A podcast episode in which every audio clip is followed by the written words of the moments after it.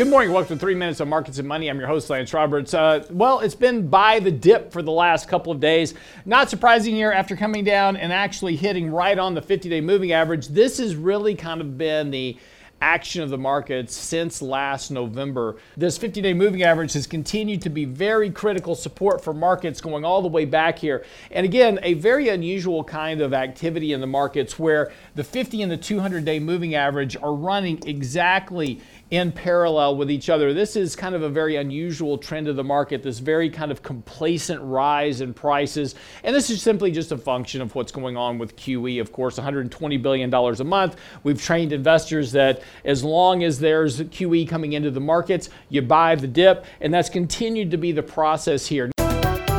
The one thing about this, though, is that, again, as we've been discussing here over the last couple of months in particular, it's been a very long time since we've had a 5% correction or more in the markets. And that risk still is prevalent, particularly as we get into August and September.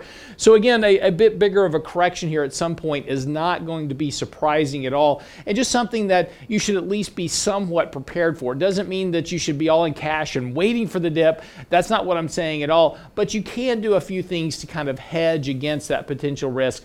Um, yesterday, as an example, we added some longer duration bonds to our portfolio as well, just potentially to hedge off on that risk of a deeper decline. Because as we saw during this decline, uh, Friday and Monday of this week, we actually saw bonds produce very well in terms of adding that risk management to the portfolio markets are doing just fine here. Uh, we're continuing to still work through our sell signal. And again, that is not surprising here that markets are just kind of consolidating sideways here as we kind of go through this sell process. We saw this previously back on this sell signal as well. And again, back over here as well. So these consolidation periods during these sell signals are absolutely normal, simply nothing to worry about. Now, the one thing to be, uh, to at least be aware of at this point is that we did have a very large spike in volume on the sell off on Monday. This rally over the last couple of days has had a very sharp decline in underlying volume. So this hasn't really been a strong participatory ra- uh, rally in the markets. This has simply been a very light uh, impact of money flows coming into markets. But again, this is a, a function of that kind of lack of liquidity in the overall market. It doesn't take a lot to move prices higher here.